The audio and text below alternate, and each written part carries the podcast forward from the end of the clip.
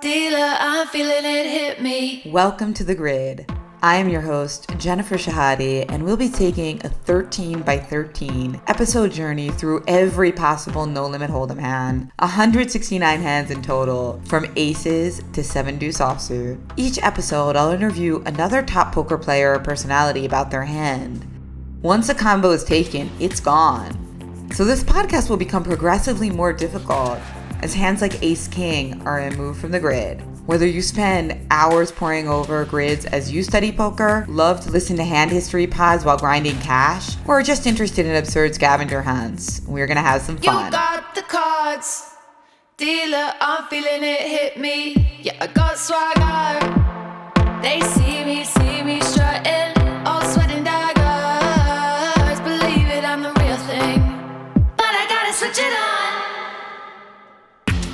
Hello, everyone, and welcome back to The Grid. Today, I am here with poker host, writer, life coach, and the founder of 1000 Days Sober Experience. It is Lee Davy. He's also the host of I Am High Stakes Poker and A Hero's Journey. I was on the latter show, so I'm very excited to flip the table and interview Lee. And today, he brings us 10 8 suited from his days trying to become a poker pro, a goal that dovetailed with his plans to carve out space to create 1000 Days Sober. Lee, hello, welcome to the show. Good to be on it, Jennifer. It's been a long time, but I'm really, really grateful to be here. Yeah, yeah. So you told me that you have a hand in particular that you want to show us, but also you had a very general approach to this hand that differed from others. The main thing that I wanted to uh, share, I guess, is you know the the sometimes the poker industry, especially if you just are in the in the the community and you just you're surrounded by Twitter and social media and that kind of thing, it's skewed towards like success. It's skewed towards like everybody making money or giving off the impression that they're making money. And um, it wasn't really like that for me when I first came into poker.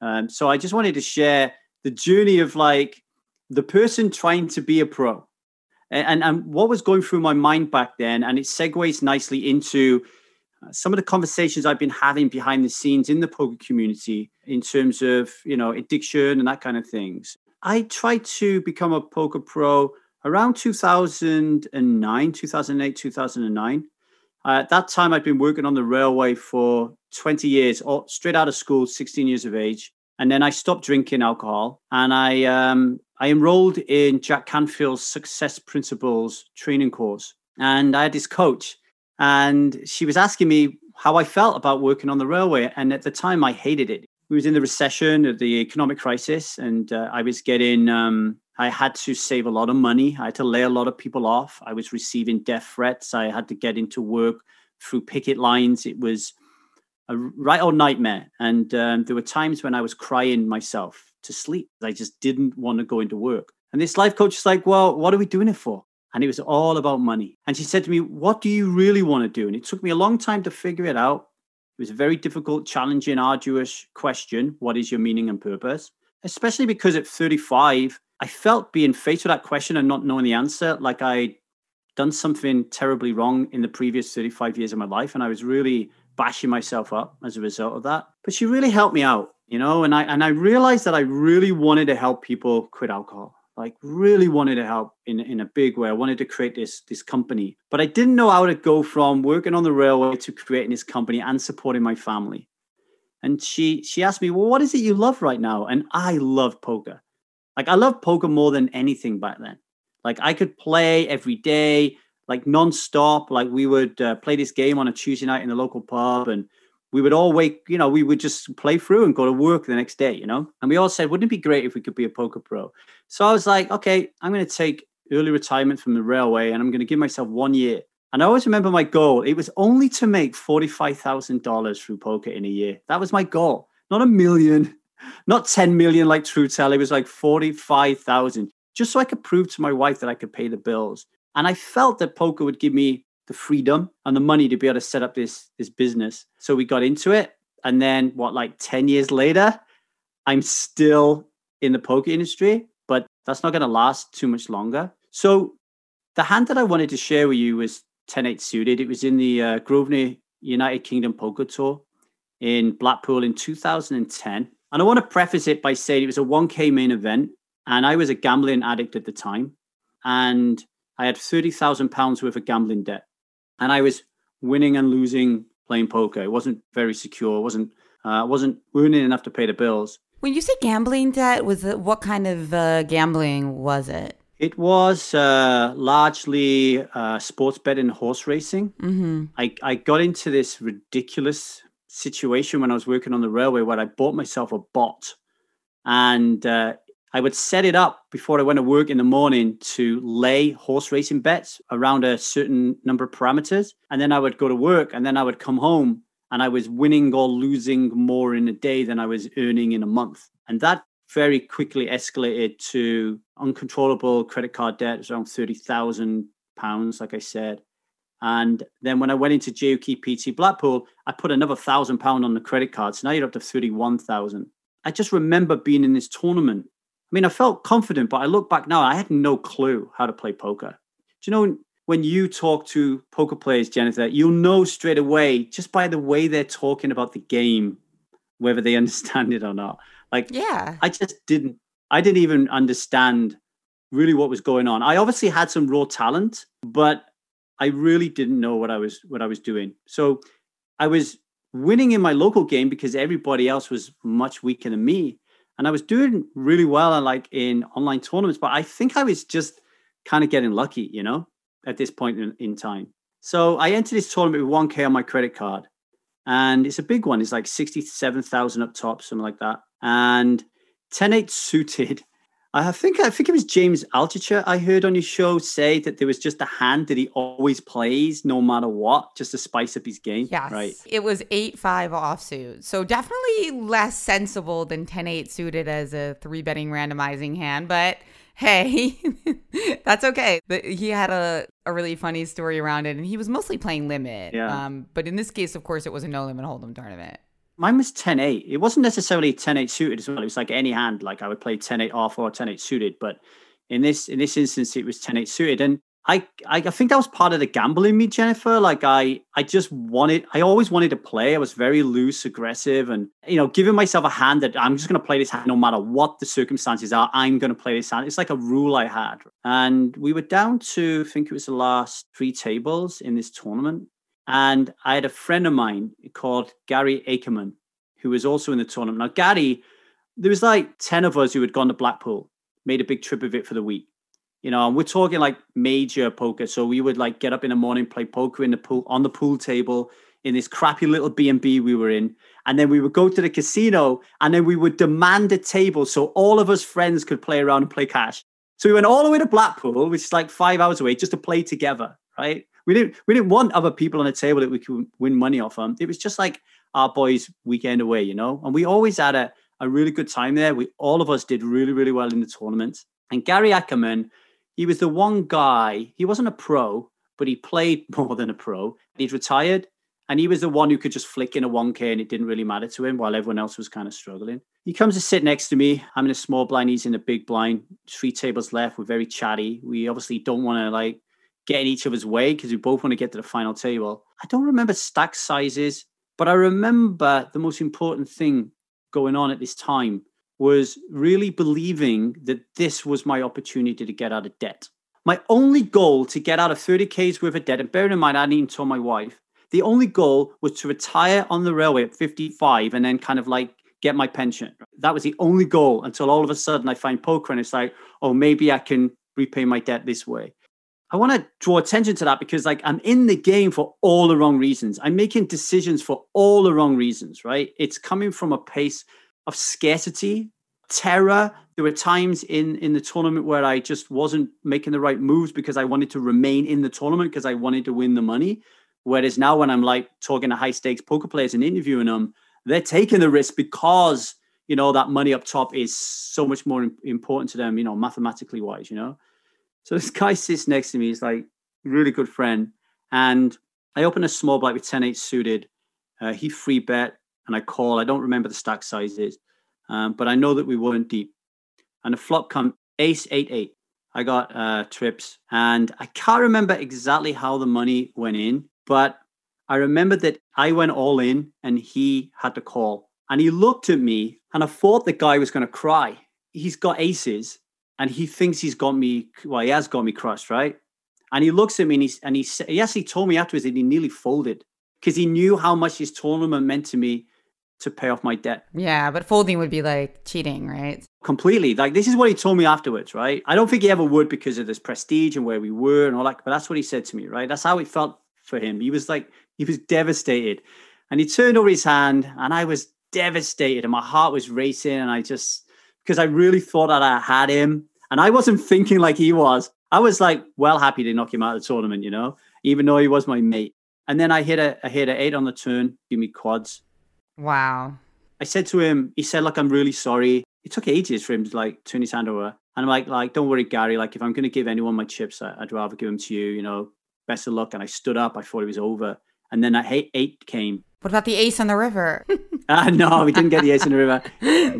I didn't eliminate him, but he got he got crushed and he was out after that. And then I'm, I've got a lot of chips my thought process at the time was, wow, I want to make the final table. And again, it was just all for the wrong reasons. Like I was very ego driven, very fixed mindset, very external validation is important to me. And I just wanted to be on that final table now. Now, now all of a sudden, the, the 30 grand, the, the 67 grand, like gone by the wayside. I just want to be the center of attention. And I ended up getting knocked out in 13th place with a bad beat. It wasn't 10 8 suited. But the thing that I'll always remember about it was all the way up until that point, Jennifer, and you would have experienced this far more times than me in, in these type of tournaments, which you know for me was a big deal. I was a major cast member in that tournament. It was like it was a, a movie, and I was one of the cast with like two tables left. And my friends kept coming over to ask me how I was doing, and I'm like, you know, I'm I'm I'm, I'm having banter with everybody. It's like Lee Davy is a part of this. And then I get knocked out and nobody gives a shit. Like I'm looking around, I'm I'm really slow to pick up my headphones. Like I'm devastated. I'm I'm shaking everybody's hands. And of course, it's shaking my hands, but nobody cares that you're out. And it was like I just I remember walking over to the cash game area where all my friends were playing. I think I I earned like 2,700 or something. And I was just devastated. And even my friends were like, How did it go? And I was like, oh, I got knocked out in 13th. And they were like, oh, okay. And they just got back to their, the cash game. Where for me, it was like my whole world had ended, but nobody was aware that my world had ended. Like nobody could feel, I wanted everybody to feel my pain. And I took out the 2.7 thousand, sat down cash game and dusted it all off. And the whole thing was like a, a complete waste of time. But yeah, I, I just wanted to mention that hand because I was in a real mess at that point. The poker and the gambling addiction didn't really kind of, it wasn't affected by it. So you, you're never going to see me flick in like 10k in a in a tournament. But I definitely had a problem with cash games. You know where I could set myself stop loss limits and then I would just go over them or that kind of stuff. It, and it wasn't just me, like in this local home game that we had called the Ogmore Poker Tour, I eventually turned it into a serial and actually wrote about it in Bluff Magazine. It was one of my very early parts of writing. Like Gary Ackerman, who I talk about in this thing, he was called the sleeper. And when we would go around the Grosvenor casinos, people would know the people who I was because I was writing about them, and this magazine was free in the Grosvenor casinos. It was really interesting, but we were all really desperate. I remember once being in the pub and um, it it kicked us out like four o'clock in the morning, and then just being in this house that hadn't been built yet, and the only thing we had was cement bags. So we was playing heads up. Me and this guy called Terry the Run Welsh. He was like the local weed seller in in Ogmore Vale at the time, and I was on one cement bag. He was on another cement bag, and we had the other cement bag where we would just we would just play, and yeah, it was just a desperation. It was just underneath the the veneer of what we see in the poker community. It was just all these people who didn't have the money to play were playing. And a lot of them didn't know why they were playing, what they were doing. It was just um, a very, very strange time. And then I, I realized then that uh, this was just going out of control. I confessed to my wife that I had this addiction. And then I, I just accidentally got into poker and writing about this tour that I was playing in and then I thought, hang on, this this income is more consistent than poker playing. And my dream of uh, being a poker pro just went up in dust. And now you play for fun, no doubt. I haven't played poker for years, like two years. When I go away on tour, so like I was in the EPT Barcelona and I played in a media event and come second, uh, I'll do that. But other than that, I, I don't play because now since coming clean and overcoming my gambling addiction and overcoming my alcohol addiction and sugar and everything else that I changed in my life, I had to have a really close look at my values hierarchy. And how I spent my time is really important. And what I could never come to terms with trying to be a poker pro was all the time wasted just sat down playing poker. Like the, the, the highs for me never really compensated for hours and hours and hours of nothingness of just just folding, folding, folding. The banter and the chat was okay, but I just didn't feel like I was growing. Yeah, nowadays, like the choice of like jumping online on a Sunday and playing poker tournament for 12 hours or committing that 12 hours to help people overcome an addiction, like I just don't play. Yeah, and you also have a son, right? Yeah, I have a 19 year old son who, interestingly, two days ago went to the casino for the first time. So he said he wasn't going to spend a lot of money. He's a lot more sensible than me when it comes to money. I mean, a lot of it is to do with you know money mindset when you're growing up. Mm-hmm. You know, I had I had nothing growing up. My parents had a really bad attitude around money and money management. So I was putting my dinner money into slot machines on the way to school in my teen years, just trying to multiply it and uh, trying to just money and status and recognition it was a really important thing to me as a child. Poker just fell into that perfectly. That is why it's so dangerous to teach young people poker because everybody's money situation and mindset is so different right? That you are not really just teaching them poker you have to kind of know what you're coming into so I have so many questions about what just happened at that tournament where you busted your friend with 10-8 suited against aces. First of all, like I mean, how can this happen? Blind versus blind. Mate versus mate. It's amazing. Also, why 10-8? Um, why 10-8 suited and 10-8 off? Like, why did you pick this as your randomizer to do something crazy with. Although in this particular hand, you didn't do anything crazy, right? You just called a you just mm. called a three bet, right? But it's blind versus blind, and you have a good suited card, so that's not that surprising. But in general, you often got out of line with this hand. Like why?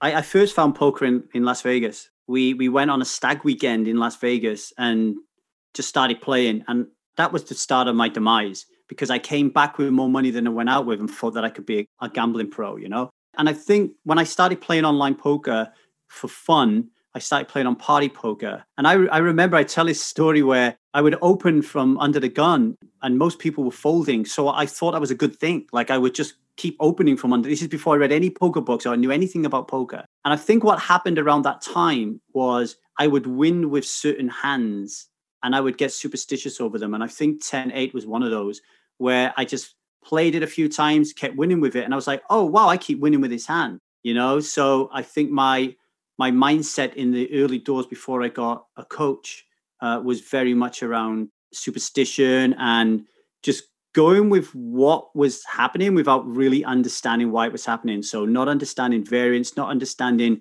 the fundamentals of poker, just literally, whoa, I just won so much money with 10-8 suited yesterday. And almost like, do you know, when you you have you have two types of memory. You have the memory that when you go to the ATM machine, your body just knows what your number is without even thinking about it, right? Or you know how to tr- drive a car. But then there's those memories that you remember when you get married or you have sex for the first time or you win with 10 8 suited in a poker game for like more money than you've ever won before. That like just get etched in because that now you're talking about emotion. You know, emotion is like with the thought. So like those emotionally charged moments for me I guess I can't remember it. So, but I, I think that's where it comes from, Jen, for sure. It's like just spewing around with it and it working. One memory I had was um, one of your guests on I Am High Stakes Poker, Dan Dvoress. He was either talking about a hand or I asked him about a hand, and the flop must have been 679, something that really hit 10 8 suited. And he was like, Well, yeah, but I would never have 10 8 suited here because I that's always in my three bet range. I was like, Oh, wow. I'm sure Dvoress was like a, among the the first to um, properly mix ranges in preflop. But I think this was at a time where maybe people were doing a little bit less mixing, or maybe it was just a spot where you didn't really need to mix as much because it was like narrow ranges. In any case, I, I was like, wow, okay. Like always that hand. And I'm like, That's something I really need to like kind of think about more because I wouldn't think that I would always do that there, but maybe that means I'm not three betting enough. So that 10 8 suited kind of stuck in my mind because th- that one and like 9 7 suited, they always kind of show up in those ranges as frequent three bets because they're not as good as their more connected pa- counterparts, right? 10 9 suited, 9 8 suited. Mm. So um, when you told me you were going to take this hand, that kind of memory just like popped into my head right away. I definitely wasn't thinking like that when I was younger. It wasn't until like I had a few coaches, but I had one coach in particular. His name was Alan Jackson, and he used to be the coach for Blue Fire Poker. And back then, Jennifer, because I didn't have any money and I was just starting out as a writer, what I would do is reach out to people like Jared Tendler, reach out to um, Martin, uh, Dr. Jiggy, uh, used to win on Full Tilt a lot, and he was a coach at Blue Fire. Jason Senti, who's now like the CEO over Run It Once, and um, yeah, Alan Jackson. And I would reach out to them and say, "Come and be my coach," you know. And they would tell me the rates, and I'd be like, "I can't pay that, but but I can promote you because I can write about you." So me and Jared Tendler did a series in one of the magazines called The Mental Game of Poker, where he was like basically I would go play poker and we would do sessions and we would write about it and share it in this serial, you know. And similarly with Alan Jackson. But Alan was different because he busted out like Hold'em Manager and was like, we were really scrutinizing every single hand from every single position. He got me off um, full tilt and onto PKR when I was playing cash games. And I started to, to you know, it started to go really well. Started to win a bit of money on there.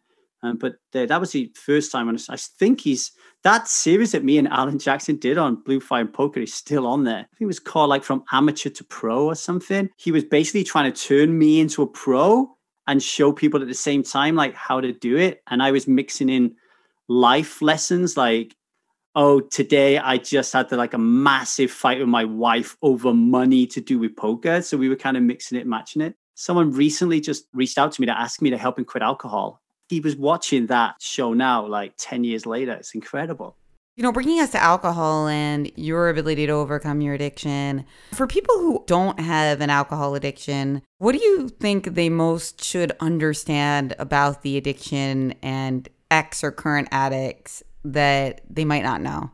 You know, I recently did a podcast uh, episode with Runchucks Poker. I don't know if you ever listened to it. And before I did the podcast episode, Runchucks was saying to me, I ain't got no problem with alcohol, right? Like I hardly ever drink it. I ain't got a problem with it, but I'm really interested in what you've got to say. So I go on his podcast and we talk about this for two hours. And at the end of it, he's like, okay, I want to hear more. And what it was that, that I think touched Runchucks was that when you're playing poker, and we've just heard me talk about my very amateurish hand whilst I'm trying to become professional, clueless, and talking about it in a very amateurish way, right? But when you become a professional or when you really dedicate your life to kind of like making this work but doing it in a in a really constructive way how you think about the game is super important and asking the right questions is really really important remember the first coach i ever had he used to ask me all the time why why so i'd say he'd say what do you do in this hand oh i, opened 4x from the button why and I get really irritated with him. I've been, what do you mean why? I just did it. There is no reason. And, he would he would slam me for not knowing the why. So when it comes to alcohol addiction, the way that I really help people overcome it is to get them to ask the why. Why, why, why, why, why are you doing this? I'll give you an example good friend of mine at the moment is struggling. She is what we'll call sober curious. And she's on the phone and she's saying to me, Lee, I know that this is not right for me. It's in my gut and everything. I'm getting into trouble. I know it's not right for me. Here's the thing though. I can't stop drinking because I'm it's, it's embedded in my social structure in London. There is a movement. And I love that movement. We go dancing, we go socializing, and it's all revolves around alcohol. If I don't go out, I will lose all my friends. So me and this friend of mine, we share uh, two beautiful friends together. And I and I said to her, when you're with Frank and Alex, I'll say, right, when you're with Frank and Alex, what percentage of time do you drink alcohol? She said, I would say 60, 65, 65% of the time we drink alcohol. I say, okay, do you have a good time with them? Yeah. Okay. I said, how much percentage do you think I drink alcohol with them or they drink alcohol with me when I get together with them? She said, uh, I, I don't know, mate, like 50%, 60%. I said, 0%. So when I'm with them, they don't drink alcohol. when you're with them, you drink alcohol 60% of the time. She's like, yeah, okay. Out of 10, how do you, I know this is very subjective, I said to her, but out of 10, how do you feel your experiences rate? She said, well, normally when I go around there, we're having 10 out of 10 time, right? I say, okay, well, you know, you've seen me around and we've been together as a group. What do you think my rating is out of 10? She said, Well, you're a 10. Like you always got them laughing. They're always crying their eyes out laughing. You're always having a good time. They're the two people that you can just talk about anything deep, meaningful. Uh, they don't judge you when you talk about things that are going on. They're very vulnerable. It's the ideal friends. So you think you need to drink alcohol in that moment with those people, but I don't drink alcohol with them, and we both have a great time. But you think that it improves your social experience. Then she says, Oh, wow. Never thought about it like that before. But she can't continue thinking about it and going deeper because the addiction, or what I call resistance, won't allow her to because it interjects and it creates justifications and it creates denial. It silences the cognitive dissonance. So, in other words, what will happen is my friend will go, or her resistance will say, Don't speak to Lee again about this because Lee's got something here and we don't want to listen to him because we want to keep on drinking. Because one thing she is right about, Jen, her friendships will change. What will happen is she will realize that the people she's knocking around with are not the people she wants to knock around with. They'll run, they'll disappear. Like I said to her, why are you so worried about telling your friends that you're curious about not drinking if they're your friends? The people who turn around and say, What? You got a problem with alcohol? Well, I ain't changing my life for you. Now you've got to step up and say to yourself, what do we want out of life? And I don't think enough people spend the time to think to themselves, what what do I want my friendships to look like? What happens is they just find friends. And I see this a lot in the poker industry where people say to me, Man, I'm fed up of getting screwed over. I'm getting screwed over and screwed over and screwed over all the time. Who by? My friends. I hear that so many times. My friends have screwed me over. How on earth did you get friends to screw you over? So we need to start to think about life in a poker way and say to ourselves, okay, so I want friends. What do they look like? What values do I want them to have? So for me, I don't want friends who drink alcohol, not not to a degree where it's going to affect me and bother me. It's just something I don't want not to a degree in which they won't be able to respect that they shouldn't drink alcohol around you or just depends on the situation there are some people like uh, if we take gary ackerman the guy who i knocked out of this tournament for example gary likes to drink but gary's one of those that drinks but you don't really see a difference in in gary mm-hmm. it just doesn't change gary's gary he just doesn't change but then in that same game that i was playing in I would also have friends who would drink and they would get angry and they would get aggressive and they would be berating people at the table and they would be berating the dealers. They're the people I don't want to be around. The dilemma with poker is when you sit at a table next to a drunk, there's part of you that's like, oh, this is fantastic. This guy is smashed. I'm going to take all his money, right? And then there's another part of you that's going, this guy is smashed. He's really going to spoil my enjoyment. And that to me was a bit of a mind fuck because then I'm like, what am I here for? Am I here just to take this guy's money or I'm here to enjoy myself? And every time I personally thought about poker, it was always about the money. And even now, when I work with people on a one on one Uh, situation to help them quit smoking, help them quit drinking, I, I work with people who, you know, play very high stakes and they don't need they don't need the money. They don't need it. Yet it's creating all this stress and angst in other areas of their life. And it just becomes part of what we do, like breathing air. I play poker. Why'd you play poker for? It's just my life. Like it's my life, it's my social structure. And it's very similar to what do you drink alcohol for when you go out? Just what we do. Why do you open 4x from the button? Uh, it's just what we do. If you look at that through a long term lens, very often you'll find that, holy shit, holy shit, this does nothing for me whatsoever, but I've created this story. No, I haven't created it. The world created and supports this story that it provides us with intense value. That is a massive problem if you have a propensity towards addiction. Absolutely. And as somebody who is not, um, has problems with various addictions, but never with alcohol, I'm curious what your thoughts are on you know, if I have a friend who's trying to quit alcohol, you know, when they tell me that, I'm very supportive and like definitely for like the first, you know, first few times I see them, first few months, I wouldn't drink in front of them. I'd just abstain. But then, like, if they've been kind of clean for like a long time, say a thousand days, at some point you start drinking again because you kind of assume that unless they tell you otherwise, it's cool. What's your take on that? Like, what should friends do in that situation to be supportive? Should they just ask, or does that kind of like scratch an itch?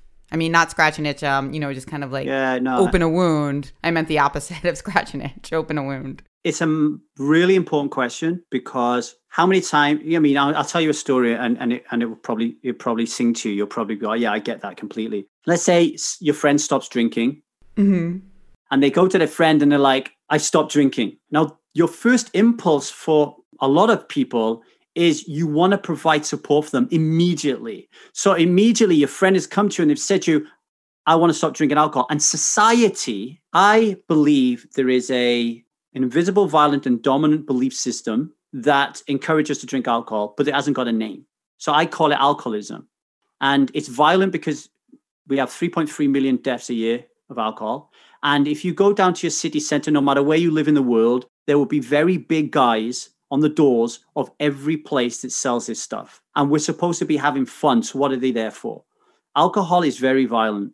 It's dominant because more people in the world, according to the World Health Organization, have drank than have not drank. And it's invisible, this belief system, because despite the carnage that it causes, it is the only drug in the world where we're actively encouraged to take it and we're ostracized, ridiculed, and shamed when we don't. So just kind of bear that in mind, right? So because that belief system exists and we don't know it exists because it's invisible and we're not party to it, when someone comes to you and says, I've stopped drinking alcohol, or or you go to a bar and you say, Do you want to drink? They say no. Why? I just I don't want to drink. Your brain automatically goes, Oh, this person's got a problem. And this is part of the reason why people don't want to open up and say they don't want to drink. Because they know, they feel that judgment straight away. And the person judging them doesn't even know they're judging them, but it's part of the belief system. If you don't want to drink, then there's something wrong with you. And what do we think when somebody doesn't want to drink? Where does it go? How do we bracket it? What is so we created the caricature of the alcoholic. So if you don't want to drink, you are an alcoholic. You have an alcohol problem. Uh, no, I don't want to drink it.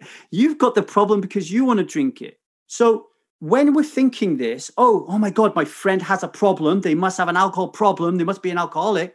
The first thing you want to do is put them at ease. So one of the first things you might do is say, you don't have a problem. I drink more than you. Or they might say, just have one. You can moderate. Why don't you just have one now? Or you've had a really hard weekend. So they're trying to put their friend at ease. But think about it from the mind of the addict. The last thing they want is somebody to say to them, you haven't got a problem, just have one, etc., etc., etc.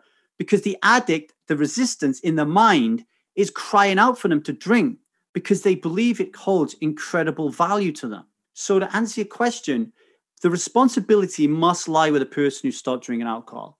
They must go to their friend circle and say, and this is what we work at at 1000 Days Sober, they have to learn to be comfortable with being uncomfortable. They have to fight the shame by being vulnerable. And they have to say, folks, I've got a real problem with alcohol. I've got a massive problem with it. Um, I woke up the other night in bed with a guy. I have no idea who he is. And I have an idea what we did. And I don't want to be in that situation anymore because I've been in there too many times. And I need your help and support. And this is what it looks like. I need time outside of alcohol. I need you to never ask me to drink it, and etc. etc. etc. right? But as people listening to this, not everybody will be confident enough to say that. So if you have a friend who doesn't drink alcohol, you need to ask them, what does support look like to you? So you know how to show up to your friend. But one of the worst things you can do, and this is a defense mechanism, is ridicule them and, and break into what we call absurdity. I got a 20 odd stitches here, but I got stabbed when I was 18. I got really drunk in Cyprus and got attacked. Who'd you get attacked by? I don't know, because I was like blind drunk. I just woke up in hospital getting oh. stitched up. But what did I do as a result of that? You would think normally that somebody would quit alcohol, right? Like you would be like, oh, I'm never doing that again. I turned it into a massive joke. So every time, like someone like, oh yeah, yeah. Do you remember that time that Lee got smashed in Cyprus and got stabbed? Wasn't that really funny? It was only on his first night. This is absurdity. It's part of the belief system. It's the way that we allow ourselves to do the most ridiculous, stupid things and almost celebrate them. I slept with so and so last night. I can't believe it. Hey, he slept with so and so. You know, it's like I smashed my face. It's particularly with the men. And in, in more recent times, I've noticed this almost like women trying to be like men. Like I can do what you can do. So if you can drink 10 pints, particularly in the in the Welsh valleys, if you can drink 10 pints, I'm going to match you 10 pints because I could do what men could do. You know, the word in the Welsh valleys is geezer bird. Oh, look at this geezer bird. She could do, she's fucking mental. She is, she's she's like a man. She could do all these crazy things that we're doing. So this sense of pride and nobility. So I have this thing we call the five ends of justification that we use to allow ourselves to keep drinking. And one of them is nobility. I cannot stop drinking because my friends will think there's something wrong with me. My my male friends will think that I am weak, you know? So it's it's usually hugely complicated. And what I do is I I help people very slowly, very deliberately over 2.7 years, which is 1,000 days, to help them understand what is going on.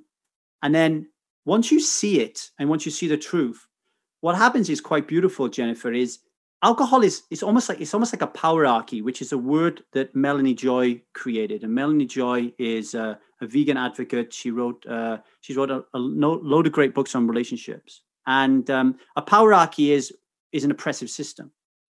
And I find alcoholism to be an oppressive system because if you don't drink, you are oppressed. And once you see that and you break free of that, you see oppressive systems everywhere. So for me, for example, I realized when I stopped drinking that I was enmeshed in a patriarchal system. I was the guy who shouted at my wife. I was the guy who thought that I was the boss, that she was inferior to me, that that that I was the one who made the rules, that I made the money, she looked after the kids all that kind of nonsense that I got from my upbringing. And I didn't notice it until I stopped drinking. And then I noticed it. And then, like today, all my work is around helping women who are stuck in those relationships with those men who have no clue what they're doing. They just think they're doing the right thing because they're, you know, they're quote unquote stuck in the matrix, right? So it's almost like 1000 days sober. We're, we're choosing people when it's right to pluck them out of the matrix. Really interesting. And what do you find different about the um, potential gambling addiction? Because I guess some people who have alcohol addictions have gambling addictions, but sometimes not at all. They're very distinct, right? There's uh, an exercise we do in the 1000 Days Sober program um, called Why We're All Addicts. Mm-hmm. Uh, and it, we put it in there so people can learn uh, compassion, develop compassion with themselves because one of the things you'll hear a lot is um, why is it that Jennifer can drink moderately and I can't? So so they'll they'll perpetuate the myth that they're not good enough. So we try to explain that everybody has an addiction. You just you just don't know what it is. Some people won't get off their phones when they're with their kids, which to me is like really unhealthy, but to them it's just normal. Some people just play poker like 15, 16, 20 hours a day nonstop. You might be eating too much. I recently realized I had a worker workaholic issue. I was working all the time to stay away from my family because it was difficult and challenging for me to be with my family. So everybody has an addiction. What I found in the in the poker community, as I've been talking to people, because what I want to do now is really kind of give back into the poker community and say, hey, you know, I know the poker world, I know poker people, I know addiction. Come and work with me. The main issues at the, at the moment that I'm finding is uh, it's not actually alcohol. It's uh, pornography, it's um, gambling, um, smoking. Believe it or not. And and and when I think about poker, I think about online poker. I think about live poker, and I am high stakes poker. Like when I'm on the Triton tour, so many poker players, like really high stakes poker players, smoking, smoking vapes or smoking cigarettes. It's an eye opener for me. And I think I think the porn as well might be poker itself can be a very lonely game. It's something that is not talked about enough in the poker community the loneliness and disconnection. Because we shouldn't fool ourselves, Jennifer, that just because we're surrounded by people, let's say we go to EPT San Remo, and at the break, everybody says, Yeah, let's go for a nice flashy dinner, which happens at every stop, no matter what tour you're on. There's 20 of you barge into this restaurant. A lot of the times, those 20 people are not connected at all. Like they're just connected by poker, but they're not really connected, not really sitting down and sharing like heart bleeding moments and trading melancholy. They're just there talking about poker hands. And, and it doesn't get any kind of deeper than that. And that can be lonely, but you don't recognize it because you're in this community, in this circus where you're traveling around everywhere and everyone's coming to you, hey, hey Lee, hey Lee, how's it going? Lee, how's it going? What I love about interviewing people is you do get that connection. You're like, wow, so many people I interview, I, I'm like, I want to be this person's friend for life. Absolutely. It's like that kind of transference effect of uh, encounter transference effect of like psychology can also definitely happen in interviewing as well. Somebody who dealt with that really well was um, Susan Orlean in The Orchid Thief. So I recommend you check that out. It was it was about just the the uh, experience of working with this guy who was obsessed with orchids and in the book she talks about that like falling in love with the subject or the subject falling in love with her and i think she but not in like a sexual way more just like in a yeah, yeah. an intimate way because you know so much about someone if you write an entire book about them or do a really in-depth interview on them and i did want to ask you since so many people are getting into content streams now whether it's podcasts or very frequently Twitch and YouTube streams, and they often have special guests on. Um, what advice do you have um, for for basic interview techniques? I mean, the first thing I want to say is interviewing and interviewing styles is like very subjective. Right now, at the moment, as I'm contacting people and asking them, do they need help with addiction? Or how did you, why are you following me? Or why did you come into my orbit? a lot of them are saying we love the I am high stakes poker interviews. That's the thing that comes out the most. But if you read those YouTube comments, not not everybody loves those I am high stakes poker interviews. I think you need to first of all develop some thick skin. You you need to understand and accept that in our industry, and it's pretty much like this in other industries, but slightly slight nuance. When I do an interview in the sobriety industry, I ain't getting a quote calling me a dick. It's just 100% extreme love, respect, and even the, the criticism you get is constructive and you can get something out of it. I tried looking at, at comments on YouTube on I'm High Stakes Poker to get some constructive criticism and I gave up because there's nothing constructive. It's just, I don't like this and I'm going to tell this guy I don't like him and I don't like this, right? So you need to develop a thick skin.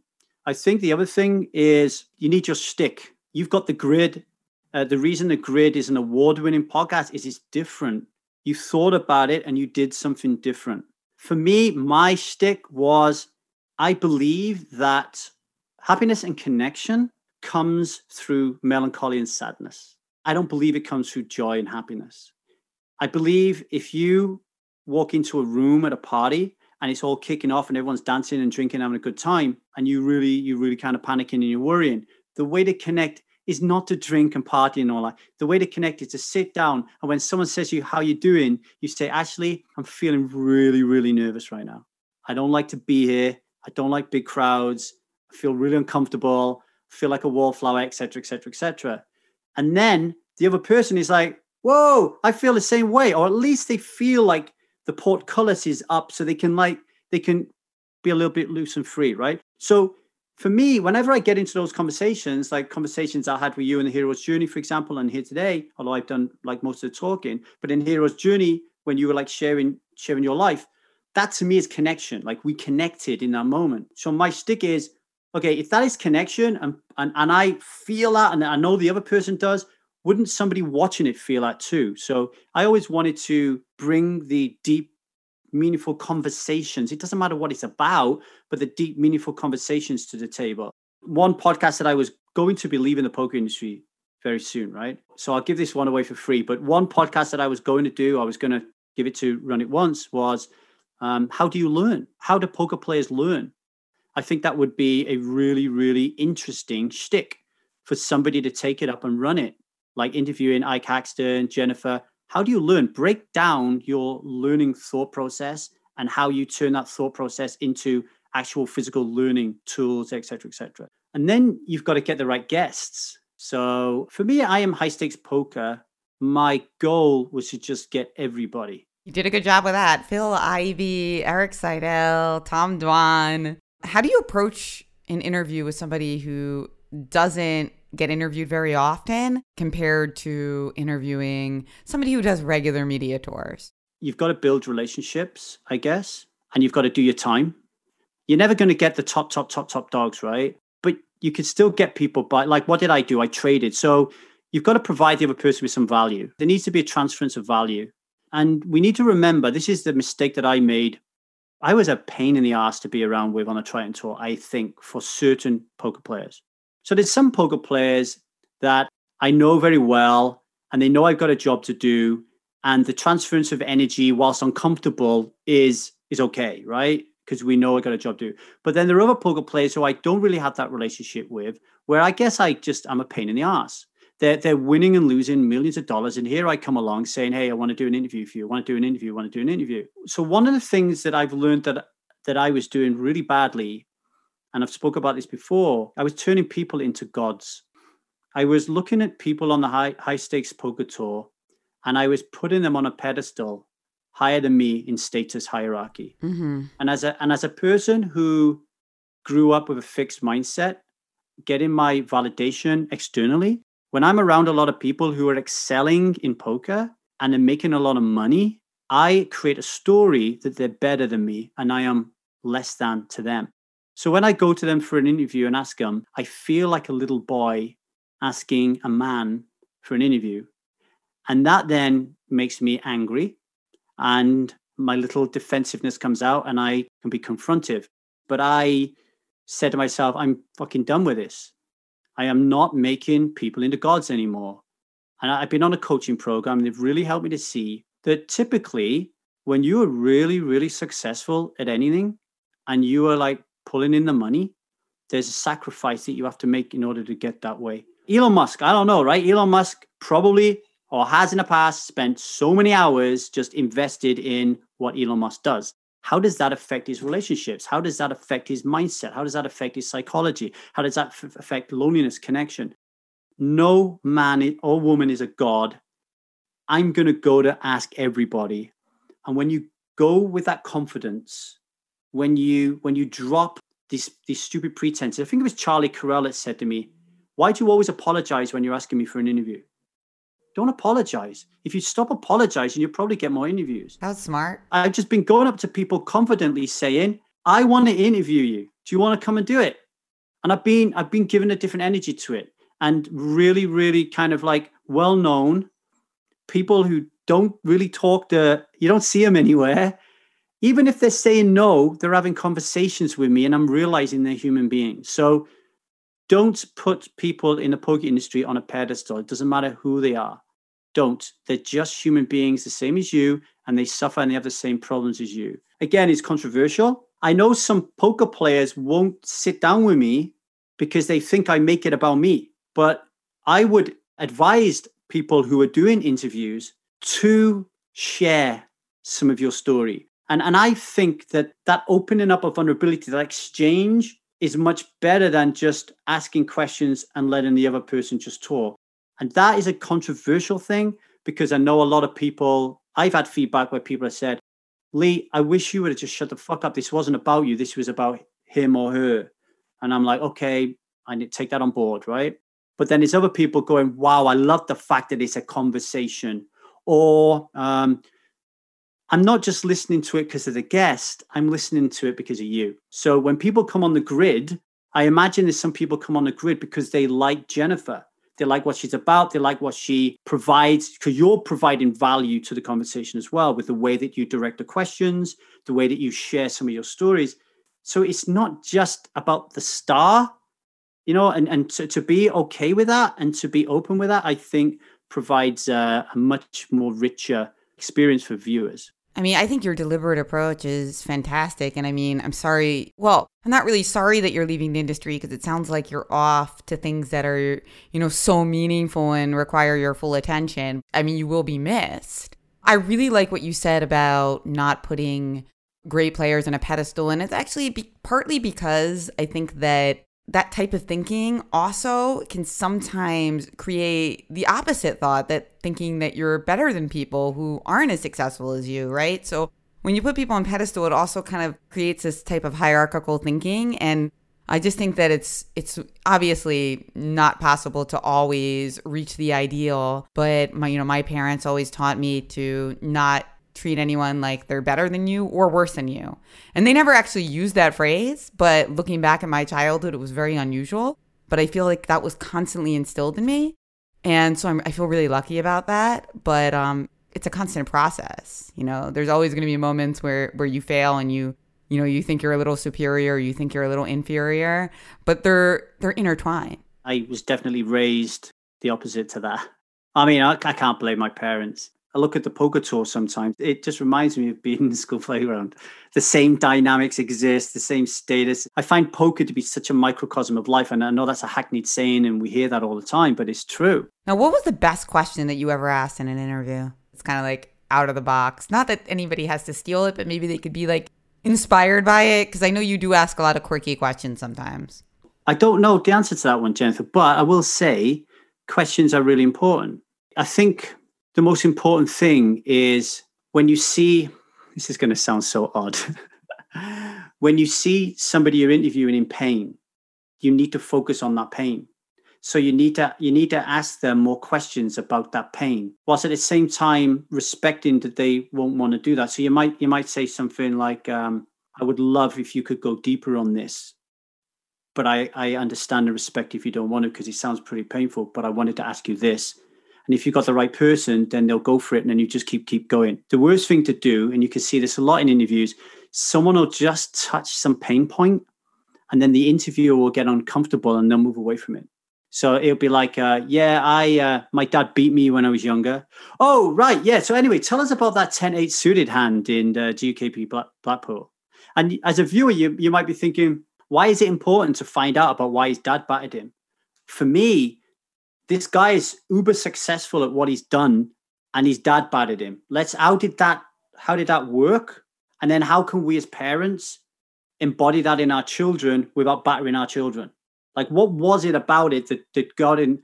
Look at like a jason koon for example who's openly said hey you know my dad was really abusive to me when i was younger. I was homeless all this kind of stuff. And then right now you know when i talk to people about jason jason's like super driven like, I, like I want to win, I want to win, I want to get there, I want to get there. So, like tying that together and seeing how it all works and that kind of like DNA strand of his life, I think that is the aspect that poke the poke has been missing from poker training coaching sites, for example. If you want to learn how to play poker technically, then you know run it once and all that has it covered, you know. But I'm at the moment talking to Phil Galfond and Jason Senti, going, "Let me in, let me help your poker players earn even more money and live an even more incredible life by fixing some of the things that are that are bothering them off the table that they're bringing with them onto the table. So I was speaking to two very high stakes poker players uh, recently, and I won't mention their names because it's confidential.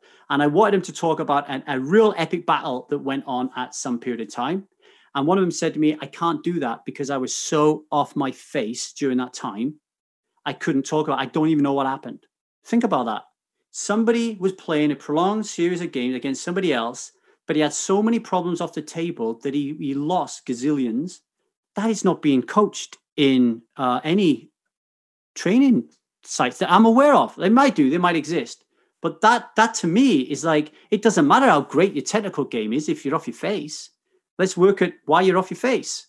You're totally right, and it's great advice to stay stick with because sometimes um, when when interviewers get to this this point where they're about to get to something good, they move on to the next question because that's their preparation, and that reminds me of poker where you're in a situation and you know you know from this specific situation you should do x but that's not what you were prepared to do. You have studied and prepared to do y. So you do y but you should have done X. And it sounds like that's not your style. And that might be why you have had such success in the field. Well, it doesn't work, see, because like if you like earlier, I was saying my first ever coach would say to me, "Why do you raise four x from a big blind?" So, so what's my response to that? I feel really uncomfortable. So I, I want to shut down. I'm feeling a little bit ashamed, a little bit belittled. Like I'm creating all these feelings myself, not this guy, but I'm feeling really awkward. So I, I don't want to continue because I'm feeling a bit embarrassed that I don't know the answer. Mm-hmm. If you come to an interview and you don't give any of yourself to it and it's not about you, it's just about him, and you're just like, why? And then you get to a question that you need to dig deeper, and it's just like kind of like, why? Like you need to be like really super skilled and sophisticated to be able to ask the right questions and without any context, you need trust at that point for them to want to open up and go deeper to your questions. So, you know, I think it's uh it sounds like I'm really defending myself and my style. I love it. And now that you're leaving the poker world pretty soon, which interview do you feel like will stick out the most in your memory is one that will like always be up there in your heart?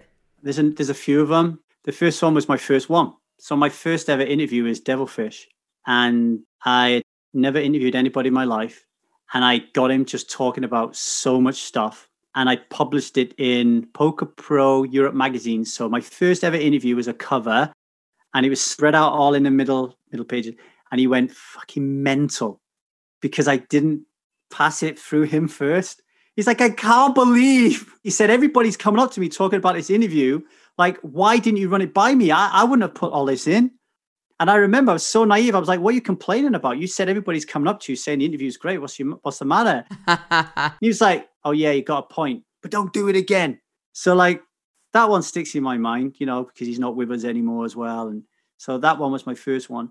I think the people that I've really enjoyed interviewing, Andrew Robl, I think David Benefield on I Am High Stakes Poker is probably my best ever interview. The ones where we get really into life and um, you know sharing philosophies and going deep about that and, and then tying it into poker they're always uh, my favorite ones yeah for sure. You know after this interview people are going to love to have even more of your work and of course they can find it on your Twitter, which is at Chingster23, if they're interested in the um, addiction work that you do, or rather the recovery work that you do, they can go to your 1000 Days Sober profiles on YouTube and Instagram. And then, of course, you, you do have all those I Am High Stakes Poker and Heroes Journeys videos. Lee, it's been so fantastic for you to to come here on this show. It's been completely different than any other interview we've had on the grid, and I love that. I'm really grateful that you didn't you didn't expose my kind of like amateurish poker knowledge, and we was able to talk more about life than than uh, than the game. Thank you. I honor you for that. Thank you. And 10-8 suited with Lee Davy of 1000 Days Sober. Thank you so much for joining us on the grid. Thanks for listening to thepokergrid.com. Please subscribe, review, and tell your friends about your favorite episode. If you want to support my projects, consider a tax-deductible donation to US Chess Women. We are working to even the mind sports playing field by bringing more women and girls into chess. Till next time, as we count down 169 hands. No one ever bust. They say I'm lucky.